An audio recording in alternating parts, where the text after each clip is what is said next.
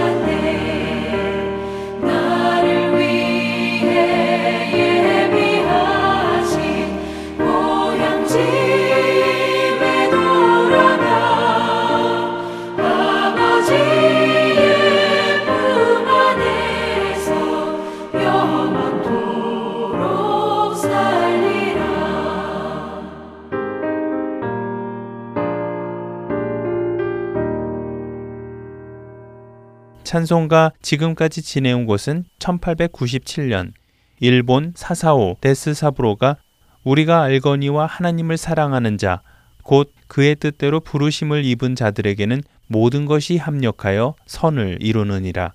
라는 로마서 8장 28절의 말씀에서 영감을 얻어 작시한 것이라고 하는데요.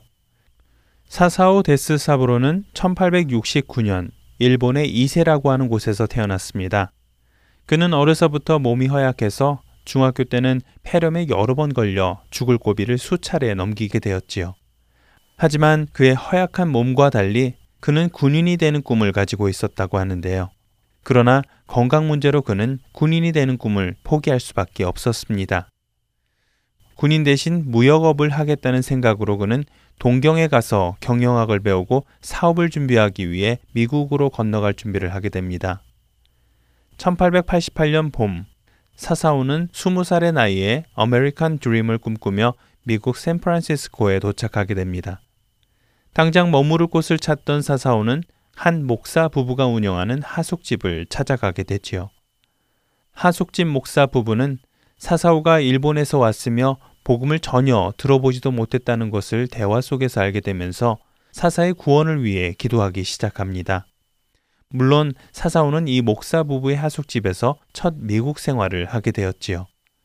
사실 사사오는 일본에서부터 절실한 불교 신자였습니다. 그래서 사사오가 복음을 받아들인다는 것은 누가 보아도 일어날 수 없는 일처럼 보였지요. 하지만 목사 부부는 사사오에게 복음 전하는 것을 포기하지 않고 상황이 허락될 때마다 예수님의 기쁜 소식을 전하게 되는데요. 미국에 온 지 7개월로 접어들던 1888년 12월, 사사오는 샌프란시스코에서 열린 전도 집회에 목사 부부와 함께 참석했다가 예수님을 인격적으로 만나고 변화되기 시작합니다. 예수님을 인격적으로 만난 사사오에게 더 이상 자신을 위해 무역업을 공부해야겠다는 마음이 사라졌습니다. 그리고는 자신이 알게 된 구원의 예수님을 다른 사람들에게도 증거해야겠다는 생각이 들기 시작했지요. 그때부터 사사오는 아메리칸 드림을 꿈꾸며 미국으로 건너오는 일본인들에게 예수님의 복음을 전하기 시작합니다.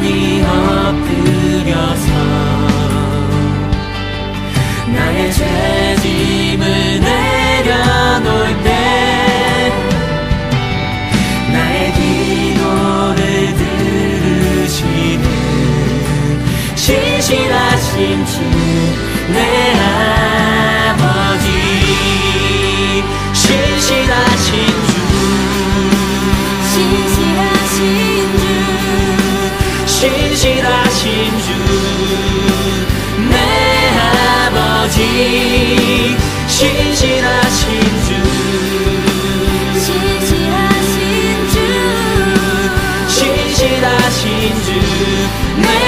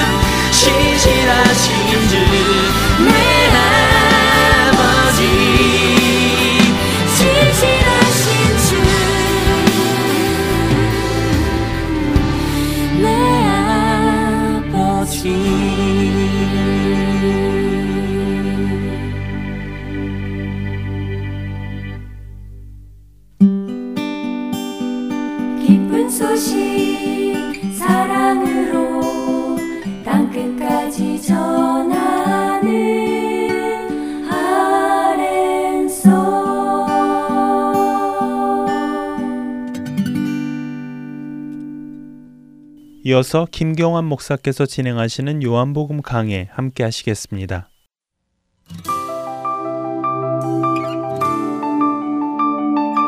애청자 여러분 안녕하십니까? 예, 오늘은 요한복음 10장 어, 전체 내용을 요약해서 나는 선한 목자라 란 제목으로 말씀을 드리겠습니다. 10장은 예수님을 예, 선한 목자로 소개하고 있습니다. 예수님께서 자신을 선한 목자로 소개한 배경에는 에스겔서 34장이 있습니다. 이 말씀에서 하나님은 자기 배만 채우고 양들을 돌아보지 않는 목자들을 책망하십니다. 그리고 양떼를 구원하기 위해 참 목자를 세우겠다고 약속하십니다. 에스겔서 34장 23절에서 24절입니다. 내가 한 목자를 그들 위해 세워 먹이게 하리니 그는 내 종 다윗이라. 그가 그들을 먹이고 그들의 목자가 될지라. 나 여호와는 그들의 하나님이 되고 내 종 다윗은 그들 중에 왕이 되리라. 나 여호와의 말이니라. 그 참 목자가 누구라고 말씀합니까? 그 참 목자가 다윗 왕이라고 말씀하고 있습니다. 이는 마지막에 다윗 왕의 모습을 띠고 이 땅에 도래할 메시아를 가리키는 예언의 말씀이죠. 마지막 때가 되면 하나님이 다윗 왕과 같은 선한 목자를 이 땅에 보내실 것인데 그가 하나님 나라를 세우고 백성들을 사랑으로 다스리게 된다는 것입니다. 10장에서 예수님은 에스겔서 34장의 배경으로 자신이 다윗왕과 같은 선한 목자라고 말씀합니다. 자, 이렇게 보면 예수님이 말씀하는 선한 목자는 오늘날 우리가 생각하는 목자상과는 거리가 먼 개념이었습니다. 오늘날 선한 목자를 생각하면 어떤 모습이 떠오르십니까? 매우 온유하고 따뜻하고 모든 것을 받아주는 아주 부드러운 목회자의 모습이 떠오릅니다. 그러나 당시의 선한 목자는 오히려 정치적인 왕을 일컬었습니다. 무력 반란을 통해 많은 백성들을 죽음으로 몰고 간 혁명 세력들도 자신들을 선한 목자라고 생각했다는 겁니다. 또 로마에 빌붙어서 권력을 거머쥔 헤롯의 일가도 자신들을 선한 목자라고 생각했어요.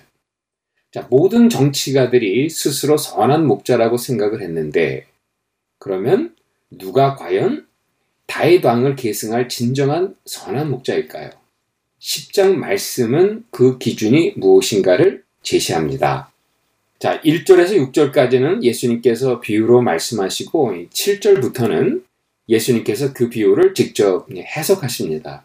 그래서 우리는 직접 7절로 건너뛰어서 이제 예수님의 해석을 함께 보도록 하겠습니다. 7절, 8절입니다. 그러므로 예수께서 다시 이르시되 내가 진실로 진실로 너희에게 말하노니 나는 양의 문이라 나보다 먼저 온 자는 다 절도요 강도니 양들이 듣지 아니하였느니라. 여기 양의 문이라고 하는 어, 단어가 나옵니다. 이 단어의 배경이 되는 말씀은 어, 창세기에 나오는 야곱의 베델 사건이죠. 아, 예수님은 이미 요한복음 1장 51절에서 야곱이 보았던 환상을 말씀하신 적이 있습니다. 이 말씀 중에 하늘이 열리고라고 하는 이 표현은 하늘 문이 열렸다라는 의미입니다. 말씀이 육신을 입고 오셔서 우리 가운데 거하셨습니다. 우리 가운데 성전을 지셨다는 말씀입니다.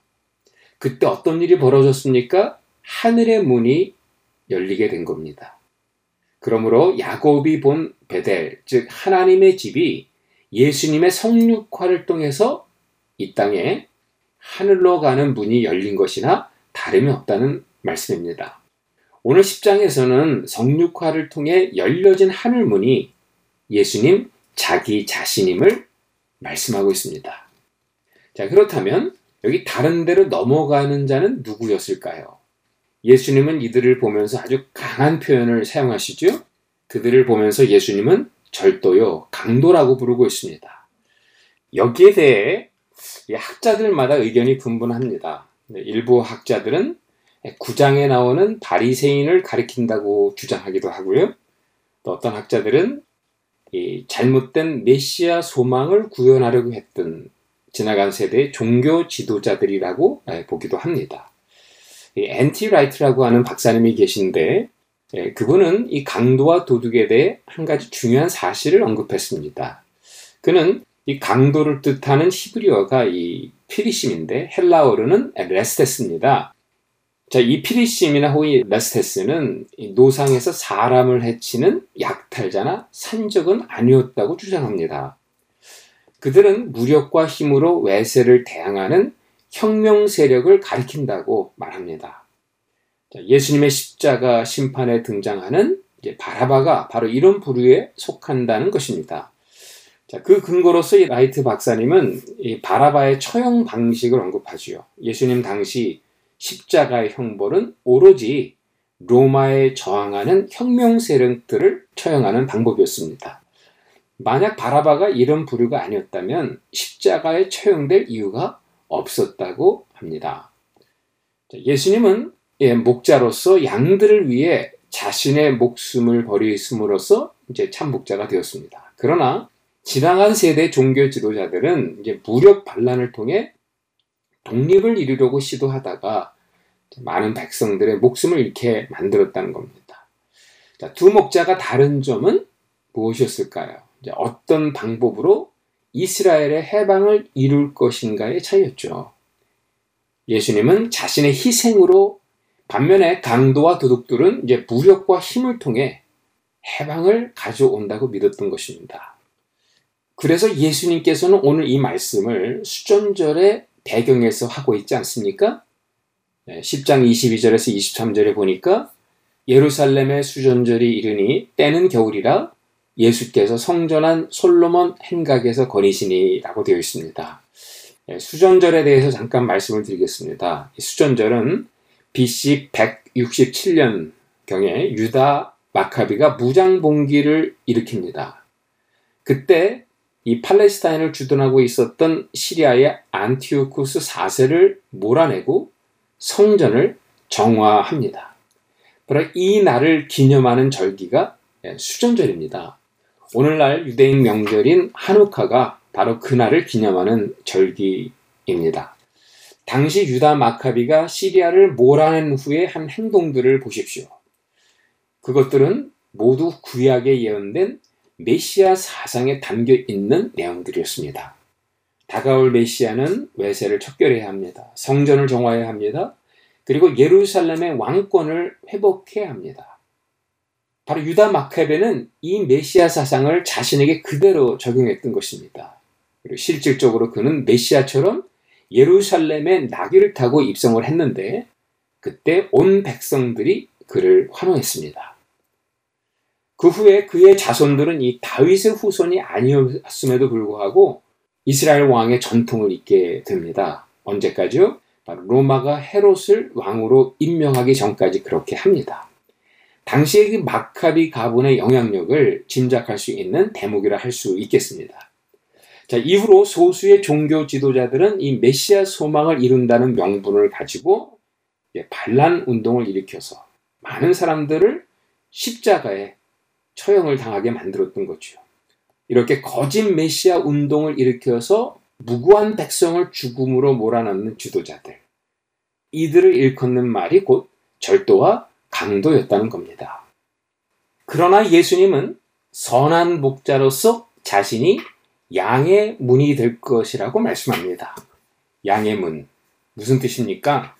자신이 십자가에 죽는 희생적 죽음을 통해 양들을 아버지의 집으로 인도하시겠다는 거죠. 다른 목자들과 그 예수님의 이스라엘의 문제를 바라보는 시각이 달랐던 거죠. 다른 목자들은 이스라엘의 문제는 외세 지배를 당해 그들의 자유가 박탈당한 것이 문제라고 보고 있습니다. 그러나 이스라엘의 현실은 죄와 죽음에 묶여 있는 상태였습니다. 그래서 예수님은 그들을 죄와 죽음에서 풀어줄 수 있는 길은 자신의 양들을 위해 죽는 것임을 아셨습니다. 자, 그렇기 때문에 예수께서 목자로서 이루신 사역의 결과, 그리고 다른 목자들이 이룬 사역의 결과는 예, 하늘과 땅의 차이였습니다. 예수님께서 이루신 사역의 결과는 양들에게 생명을 줍니다. 그러나 다른 목자들이 이룬 사역의 결과는 그들을 죽음과 멸망으로 인도했다는 겁니다. 9절 10절입니다. 내가 문이니 누구든지 나로 말미암아 들어가면 구원을 받고 또는 들어가며 나오며 꼴을 얻으리라. 도둑이 오는 곳은 도둑질하고 죽이고 멸망시키려는 것뿐이요 내가 온 곳은 양으로 생명을 얻게 하고 더 풍성히 얻게 하려는 것이라. 자, 여기에서 자신이 문이 되는 것은 예수님 자신의 희생적 죽음을 의미하죠. 그러니까 선한 목자가 양들 위해 목숨을 버림으로써 양들로 하여금 구원의 문을 열어주겠다는 것입니다. 그 결과로 양들이 얻게 되는 것은 생명입니다. 그러니까 예수님의 희생적인 죽음을 통해 양들이 누릴 축복은 곧 생명이라는 뜻입니다. 다음 장에 펼쳐질 일곱 번째 표적, 즉 부활의 표적을 내다보면서 이 말씀의 의미를 생각해 보십시오. 예수님이 궁극적으로 이룰 구원은 사실 죽은 자를 살리는 일입니다. 흑암의 권세를 잡은 자의 최후의 보루가 무엇입니까? 죽음입니다. 그 죽음을 무너뜨리는 일이었습니다. 이것은 이 세상의 목자들이 줄 수 없는 것입니다. 그동안 이 지역에서 무력으로 외세를 몰아낸 자칭 메시아들이 이루지 못한 것입니다. 아니, 이 세상 어느 누구도 할 수 없는 죽은 자를 살리는 그 일입니다. 그러나 말씀이 육신을 입고 예수님이 이 땅에 오셔서 성전을 허락하셨습니다. 그 예수님이 십자가에 죽고 부활함으로써 그 성전의 문을 활짝 열어주셨습니다. 누구든지 그 예수를 영접하면 죽음의 권세에서 풀려날 뿐 아니라 예수님께서 허락하신 성전에서 풍성한 생명을 누리게 된다는 것입니다. 여기서 말씀하는 풍성한 삶이 무엇인지를 예수님은 우리에게 요한복음을 통해서 보여주고 있지 않습니까? 이 세상에서 잘 되고 축복을 받는 것이 풍성한 삶이 아닙니다. 부활의 생명을 경험하고 부활의 생명을 주신 예수님과 친밀한 관계 속에 살아가는 것이 풍성한 삶이라고 말씀하고 있는 것입니다. 제가 대학을 다닐 때 그 전도할 때 주로 사용하였던 전도지가 바로 사형리였었습니다. 오늘날 50대, 60대의 목사님들을 보면 그분들이 대부분이 사형리를 들어서 예수님을 믿었거나 혹은 이 사형리를 사용하셨던 사형리 세대라고 할 수 있겠습니다.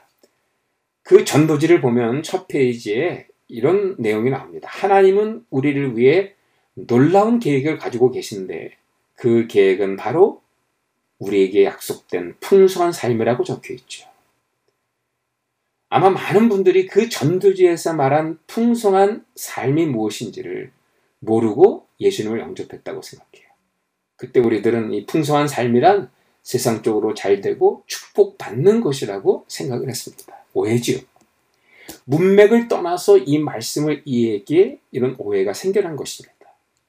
문맥을 보십시오. 이 말씀을 하신 예수님은 이어서 나사로를 살리십니다. 그리고 이렇게 선포합니다. 나는 부활이요 생명이라고 선포합니다. 예수님께서 주실 생명은 부활의 생명이라는 것입니다. 그 생명을 풍성히 얻는다는 것은 부활의 예수님과의 지속적 관계를 맺는 삶을 의미한다는 겁니다. 여기서 말씀하는 풍성한 생명이란 내가 세상적으로 잘 되고 축복받는 게 아니라는 거예요. 부활의 예수님과의 친밀한 관계 속에 거하는 삶을 의미한다는 겁니다. 부활의 예수님과의 관계가 깨졌는데 세상적으로 잘 되고 축복을 받았다.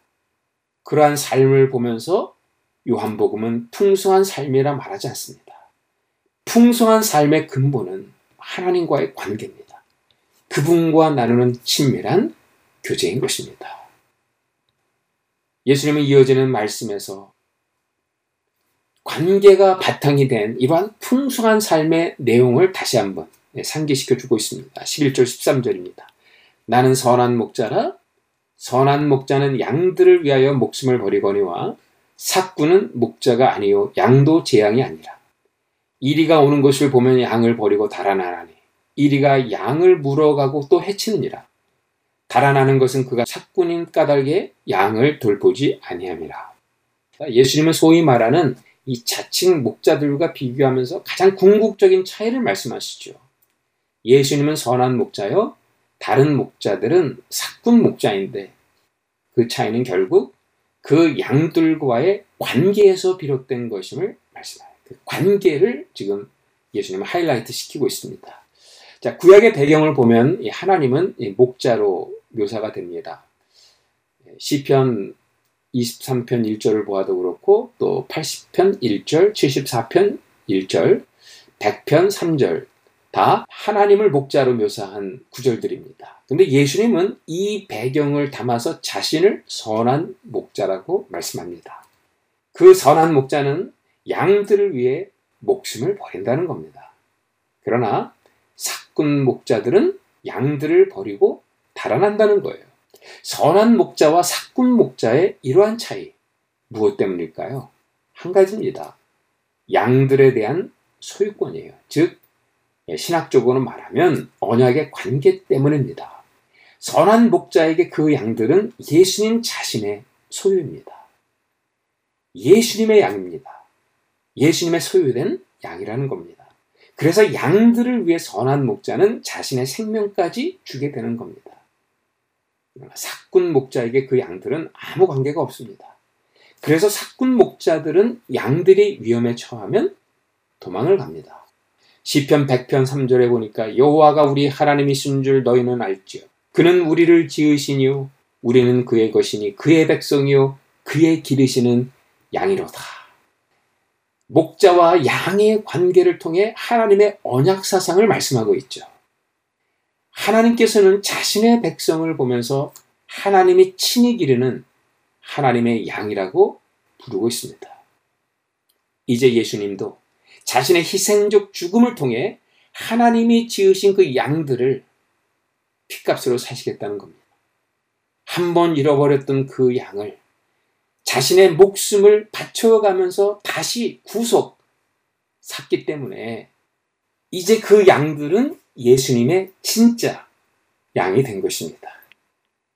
그래서 예수님도 자신의 희생적 죽음을 통해 얻게 될 그 양들을 보면서 뭐라고 강조하고 있습니까? 내 양, 내가 소유한 양이라고 강조해서 부르고 있는 것입니다. 사꾼 목자와 선한 목자의 차이는 바로 여기에 있습니다. 사꾼 목자와 선한 목자의 차이를 뭐 도덕적으로나 정치적으로 보는 것은 문맥에 어울리지 않죠. 사꾼 목자와 선한 목자의 가장 큰 차이는 양의 소유권에 있다는 겁니다. 앞장에 등장하는 바리새인들을 보십시오. 대표적인 사꾼 목자입니다. 바리새인들은 자신들을 이스라엘의 대표적 목자상인 모세의 전통을 이어받은 부류라고 스스로 생각했습니다. 하지만 그들은 참 목자가 아니었음은 이미 8장에 드러난 사실입니다. 가늠하다 붙들린 여인을 대하는 그들의 태도를 보십시오. 죄의 권세에 붙들린 그 여인이 그들의 양이었다면 일단은 여인의 회복에 관심을 기울였을 것입니다. 그러나 저들은 여인이 지은 죄를 믿기로 예수님을 올무에 빠뜨리려고 관계를 꾸몄죠. 왜냐하면 그 여인은 자신들의 양이 아니었기 때문입니다. 그 여인은 자신들과 아무 상관이 없었기 때문이에요. 또 구장을 보십시오. 예수님이 나면서부터 맹인된 자의 그 눈을 뜨게 해주는데 맹인된 청년을 대하는 그들의 태도를 보십시오. 바리새인들은 예수님의 창조의 사역을 인해 빛을 보게 된 청년을 보면서 함께 기뻐하지 않았습니다. 오히려 그를 출교시키는 조치를 취하죠. 왜냐하면 그 청년은 자신들의 양이 아니기 때문입니다. 그러나 선한 목자는 자신의 양이기에 그 양들을 위해 목숨을 바칩니다. 나는 선한 목자라. 나는 내 양을 알고 양도 나를 아는 것이 아버지께서 나를 아시고 내가 아버지를 아는 것 같으니 나는 양을 위해 목숨을 버리노라. 14절 15절입니다. 선한 목자인 예수님에게 양들은 자신의 양이었습니다. 하나님께서 소유한 양이기에 예수님의 소유이기도 했다는 것입니다.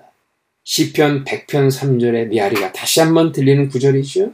그래서 예수님은 내 양, 내 음성이라는 소유격을 사용하여 강조하고 있습니다. 자신의 목숨을 버리면서까지 지킬 양들은 바로 하나님의 소유된 언약의 백성이라는 것입니다. 여기에서 목자와 양의 새로운 언약의 관계를 엮어주는 동사가 나오죠. 바로 안다라고 하는 동사예요. 여기서 안다라는 단어는 뭐 지식적으로 아는 게 아니고 인격적으로 아는 상태를 의미합니다. 그 기준이 아버지가 예수님을 아시고 예수님이 아버지를 아는 것처럼 상호, 그렇게 알아가는 것, 상호적으로 아는 것입니다. 예수님께서는 양들을 아시며 양들 또한 예수님을 안다고 합니다. 마치 아버지께서 예수님을 아시고 예수님이 아버지를 아시는 것처럼 예수님과 양들은 서로 서로 안다고 합니다. 예수님과 아버지는 서로 서로를 어떻게 하셨습니까? 이미 1장 18절에서 제가 말씀을 드린 바 있습니다. 예수님은 아버지의 가슴에 들어가 그 가슴 안에서 살았던 분입니다. 아버지의 가슴에 있는 모든 것을 다 경험하고 우리 가운데 와서 그 아버지의 가슴을 열어주신 분이십니다. 그래서 예수님과 아버지는 서로의 심장과 가슴을 공유한 관계였던 것입니다. 우리가 예수님을 안다는 것도 마찬가지입니다. 양된 우리는 예수님의 가슴에 들어가 그분의 가슴을 경험해야 비로소 그분을 아는 거죠. 예수님 우리를 안다는 사실 또한 그렇습니다. 그분이 우리의 가슴에 들어와 우리 가슴에서 살아 숨쉬고 있는 것입니다. 그래서 예수님과 우리는 서로의 심장과 가슴을 공유한 관계가 되는 것입니다. 이렇게 친밀한 관계의 회복을 위해 예수님은 우리를 대신해서 죽을 수 있었던 것입니다. 모르는 자를 위해 모르는 자가 죽은 것이 아닙니다. 서로의 가슴을 함께 공유했던 예수님. 우리를 대신해서 죽었던 것입니다. 그러므로 이제 우리는 예수님의 양이 된 것입니다. 예수님 우리의 목자가 되신 것입니다. 우리는 예수님의 양이요. 예수님은 우리의 목자이기. 이제 우리는 예수님의 피와 살을 나누고 서로의 심장을 나누는 관계가 이루어진 것입니다. 여러분, 바로 이것이 풍성한 삶의 내용인 것입니다.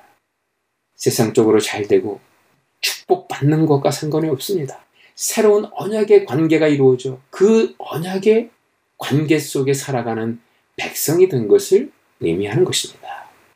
풍성한 생명의 내용은 여기에 그치지 않습니다. 이제 주님은 그 풍성한 생명을 과거에는 소외되었던 양들에게까지 열어주십니다. 16절이죠.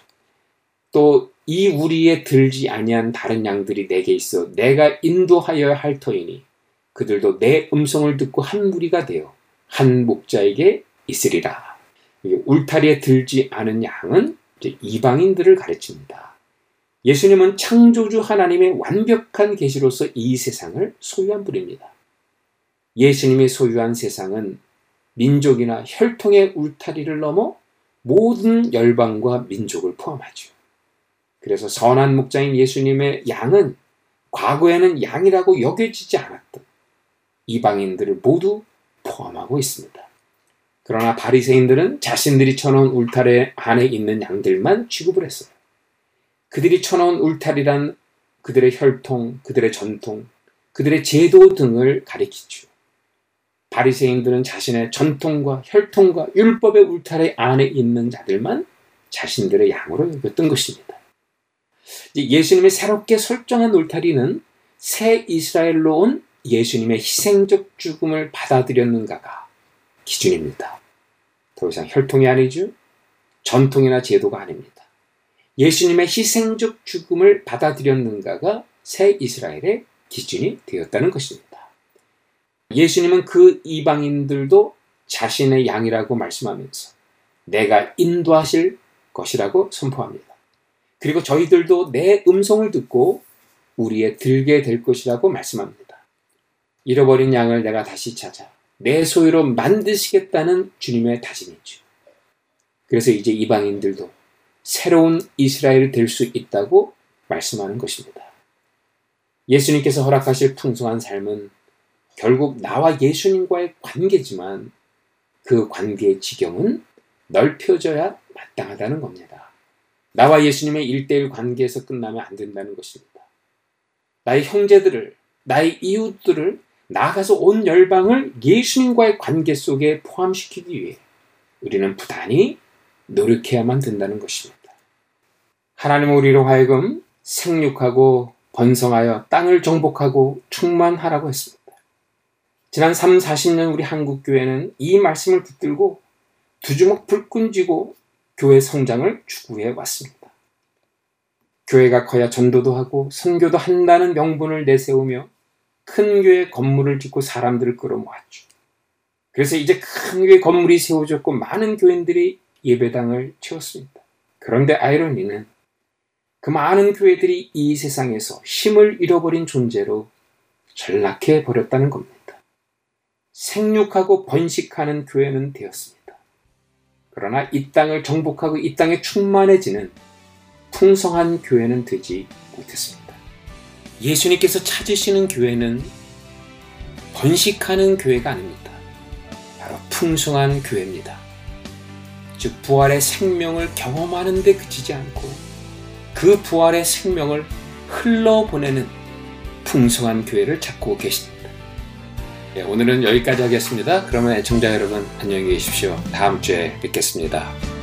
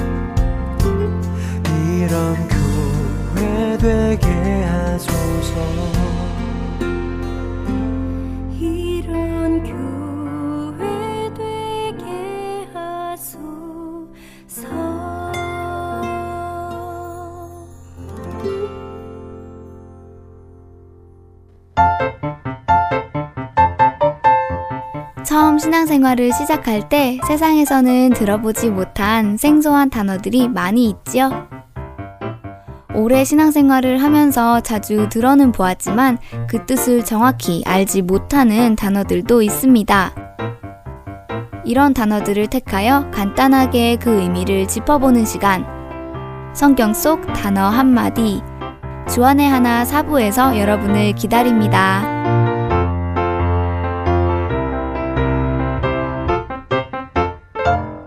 한국 극동방송에서 제공하는 성경의 파노라마로 이어드립니다. 오늘은 이사야 선지자의 시대라는 제목으로 나눠 주십니다.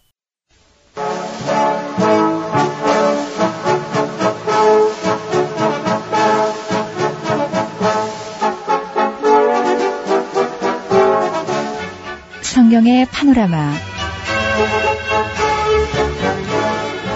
성경을 어렵다고 느끼십니까? 새롭게 이해하고 싶으십니까? 성경의 파노라마와 함께 해주십시오.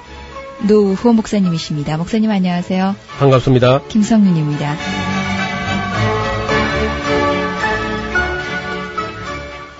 지난 시간에 우리가 이사야서의 앞부분을 조금 설명을 드렸는데 네. 이제 그 중반부로 넘어가게 되면은 다시 그 36장에서 39장까지는 역사적인 사건을 다루고 있습니다. 그 36장, 39장은 열왕기 하서 18장에 있는 내용을 그대로 그저 따다 붙인 것처럼 그렇게 똑같은 내용이 반복되고 있고요. 그리고 이제 40장부터는 바벨론 포로 그 이후에 있어질 일들을 쭉 예언을 하게 되지요. 그때 이제 남쪽 왕국에서는 이제 처음에 우시야 왕이 좀 잘하다가 나중에 교만해져서 제사까지 자기가 드리려고 하다가 이제 나병이 걸리는 그런 일이 있었죠. 네. 우시야 왕.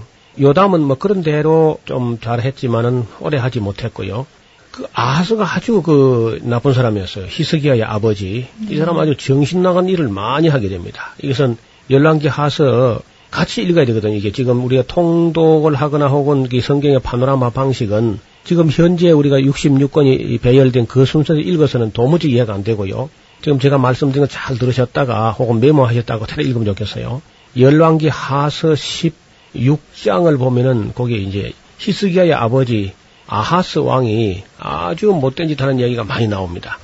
그런 그 잘못된 아버지의 아들로 히스기야가 태어났는데 히스기야가 놀랍게도 상당히 잘해요. 네. 그 자기 아버지 너무 잘못하니까 그걸 보고는 아 나는 아버지처럼 해서는 안 되겠다. 아마 이렇게 깨달았는지 아니면은 이사야 선지자가 있어가지고 적어도 뭐 이사야 선지자 앞에는 히스기야는 나이가 좀 많이 어렸을 거예요. 그러니까 뭐 아예 이사야 선지자가 어릴 때부터 그저 히스기야를 좀잘 지도했을 것이 아닌가 그런 생각을 할 수 있습니다. 네. 왜냐하면 이 두 분 사이는 일생 동안 별 충돌이 없습니다. 네. 대부분은 이제 왕들하고 그 예언자들 사이는 충돌이 일어나거든요.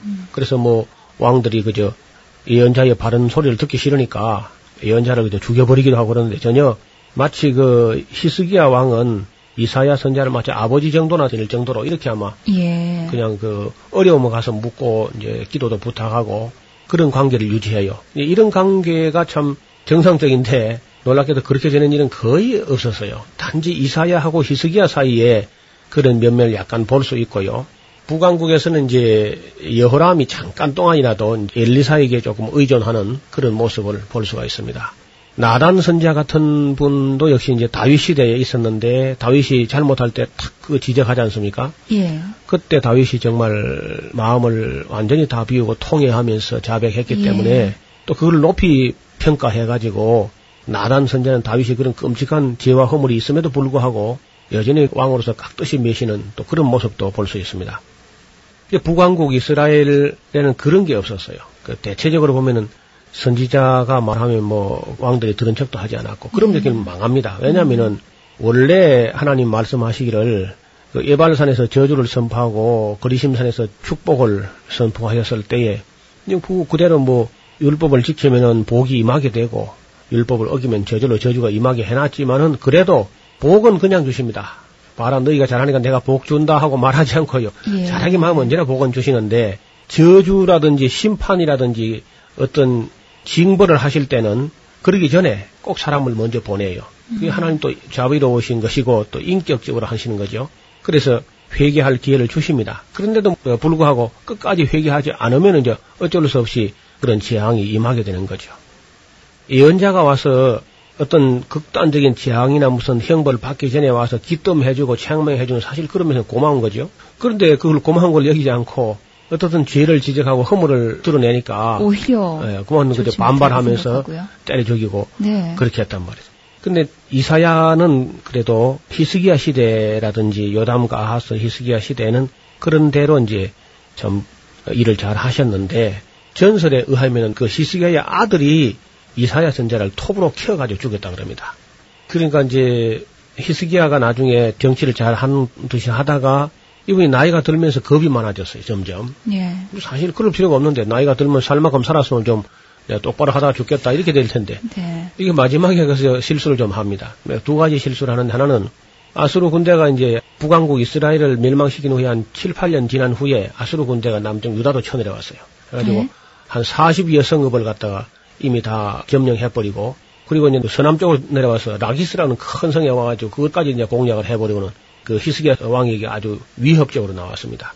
그래서 이제 산헤립하고 그 랍사게라는 사람이 와가지고 그렇게 이제 이스라엘을 조롱하고 할 때 얼마나 조롱을 하는지 아수르 왕이 유다 나라 히스기야 왕을 조롱할 때 한 말 들어보면은 너희 나라나 누가 있느냐 도대체 싸울 사람이 예. 만약 있다면은 아예 우리가 말 2천 필좀 빌려줄 테니까 타고 나올 사람이 있어야 말이지 그렇게 조롱합니다. 너희가 탈 사람만 있다면은 우리가 말 2천 필 빌려줘가지고 그 말 타고 나서 우리 한번 싸워보자.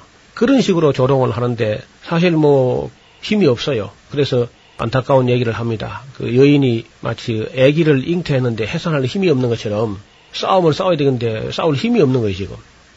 그럴 때 그 히스기야가 겁을 내지 말고 담대하게 했으면 참 역사에 길이 남을 위대한 왕이 됐을 텐데.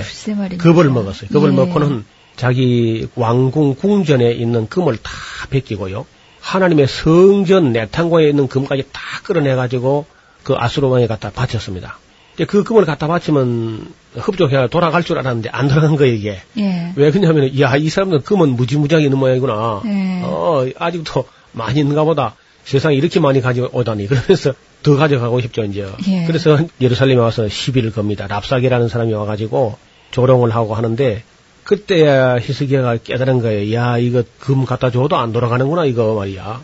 그러니까 이제 그때서 그 진작 기도해야 될 텐데, 그때 와서 이사야 선지자에게 어찌할까요? 하고 이제 기도를 부탁하면서 나도 내 하나님께 기도하겠는데, 이사야 선지자께서도 하나님께 좀 기도해 주시기 바랍니다. 그러면서 그 협박장이 날아오니까 그 협박장 편지를 하나님 강대상우에다 요즘 같으면 재단 위에다 갖다 펴놓고 하나님 눈을 떠서 이거 좀 읽어보시라고 예.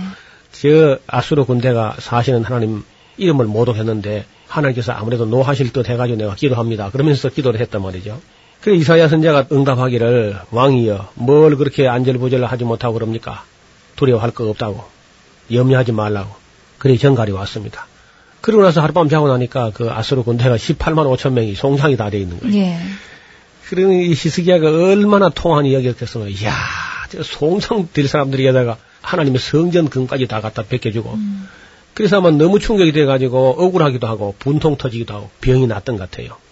또 이제 하나님께서도 히스기야를 징벌할 만큼 됐어요. 그새야 그걸 못 믿어가지고 일평생 자기와 함께 하신 하나님을 믿지 못해가지고, 하나님 성전에 금을 베끼다가 아수르왕에 갖다 줬으니까, 하나님은 멀어 보이고, 아수르왕은 가까워 보이니까, 가까워 보이는 아수르 왕을 더 믿고 하나님을 덜 믿은 거죠. 네. 그러니까 하나님께서 너도 이제 네 집을 처치하고 죽을 준비하라고 막 책망을 합니다.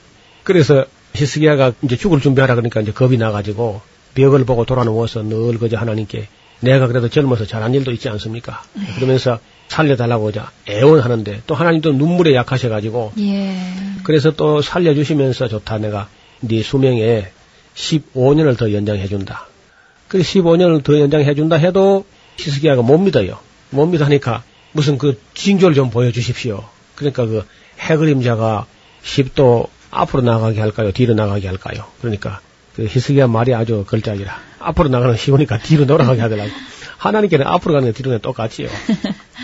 그래 아하스의 일경포에 나간 그 해그림자 시계가 있거든요. 그 그림자가 10도가 뒤로 쫙 물러가는 겁니다. 지구가 거꾸로 도는 거죠, 그러니까. 예. 그래 이제 힘을 얻고 일어났는데 무화과 뭉치 뭐 한 덩어리 갖다가 상체에 갖다 붙이니까 나았다 그러는데 구체적으로 무슨 병이 걸렸는지 모르겠습니다. 어떻든 이렇게 해가지고 15년 연장이 됐는데 그 연장된 그 기간 동안에 아들 하나 낳았어요. 예. 이 히스기야. 그게 바로 문하세입니다. 음. 아주 문하세는 남쪽 유다 나라 스무 임금 중에 제일 못된 왕이거든요. 그 할아버지를 꽤 닮았군요. 맞아요. 할아버지 아스를 가지고 그대로 예. 닮아가지고. 어떻게 그 또 히스기야 같은 사람에게서 문하세 같은 괴물이 나오는지 그것도 참 알 수 없고요.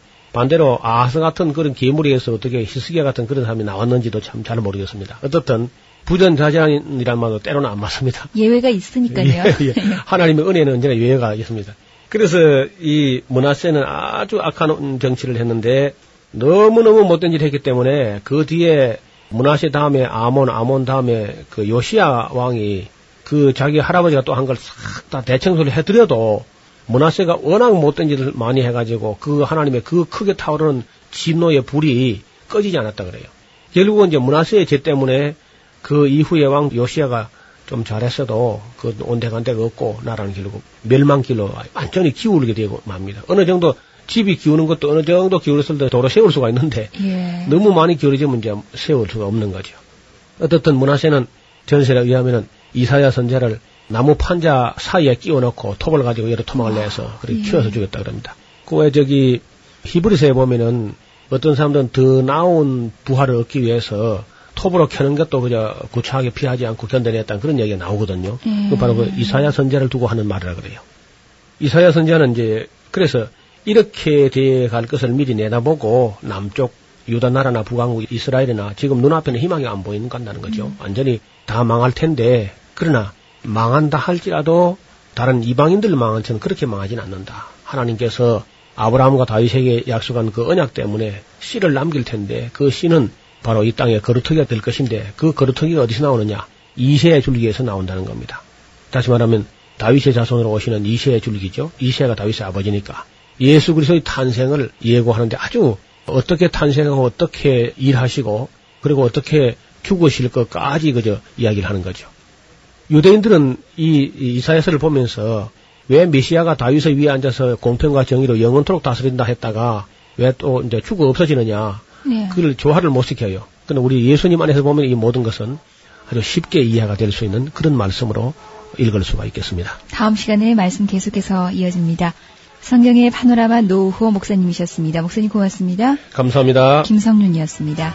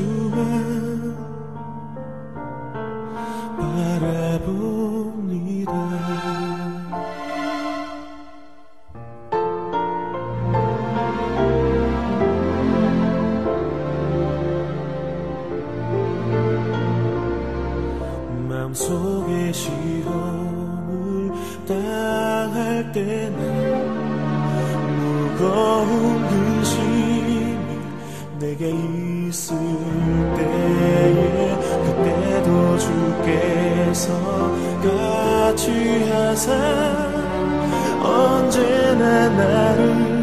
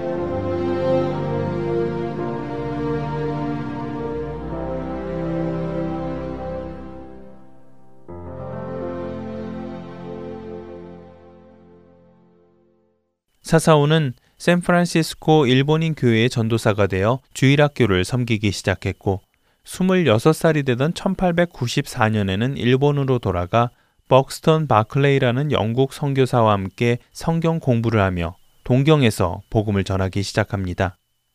사사오의 이러한 활동은 후에 가와베데이지의 자유감리 교회와 벅스턴 선교사가 주도하던 일본 전도대 그리고 나카타 주지에 의해 창립된 홀리네스 교회로 이어지며 일본의 부흥 운동에 큰 영향을 끼치게 되었지요. 사사오는 또 벅스턴 선교사의 도움을 받아 몇몇 일본 기독교인들과 함께 일본 홀리네스 교단 최초의 찬송가를 펴내게 되기도 하는데요. 바로 이때 자신을 구원하여 주시고 그 복음을 전하는 도구로 사용해 주신 주님께 감사하며 찬송시를 씁니다. 그리고 그 찬송시가 바로 지금까지 지내온 것이라는 찬송가가 된 것입니다. 사사오는 수많은 일본인들에게 복음을 전하다가 46살의 젊은 나이로 하늘나라로 가게 되는데요. 그가 하늘나라로 가기 전 우찌무라 간조가 사사오를 찾아와 사사오에게 성도들에게 모범을 보이신 형제를 위하여 감히 애도하기를 맞이 아니합니다. 라고 말하였다고 하네요. 멋진 경영인이 되어 부자가 되겠다는 꿈을 가지고 미국을 찾아간 사사오에게 예수님께서 찾아오셨을 때 그는 변화되어 자신을 위한 삶이 아닌 일본 복음화의 꿈을 꾸기 시작했습니다. 그리고 자신의 뜻이 아닌 하나님의 뜻대로 사는 인생 전체가 하나님의 은혜라는 고백의 찬송시를 우리에게 남기었습니다. 우리도 역시 그 은혜 안에서 주님이 부르시는 날까지 은혜를 전하며 살아가기를 소원해 봅니다. 구성과 진행의 김민석이었습니다. 여러분 안녕히 계세요.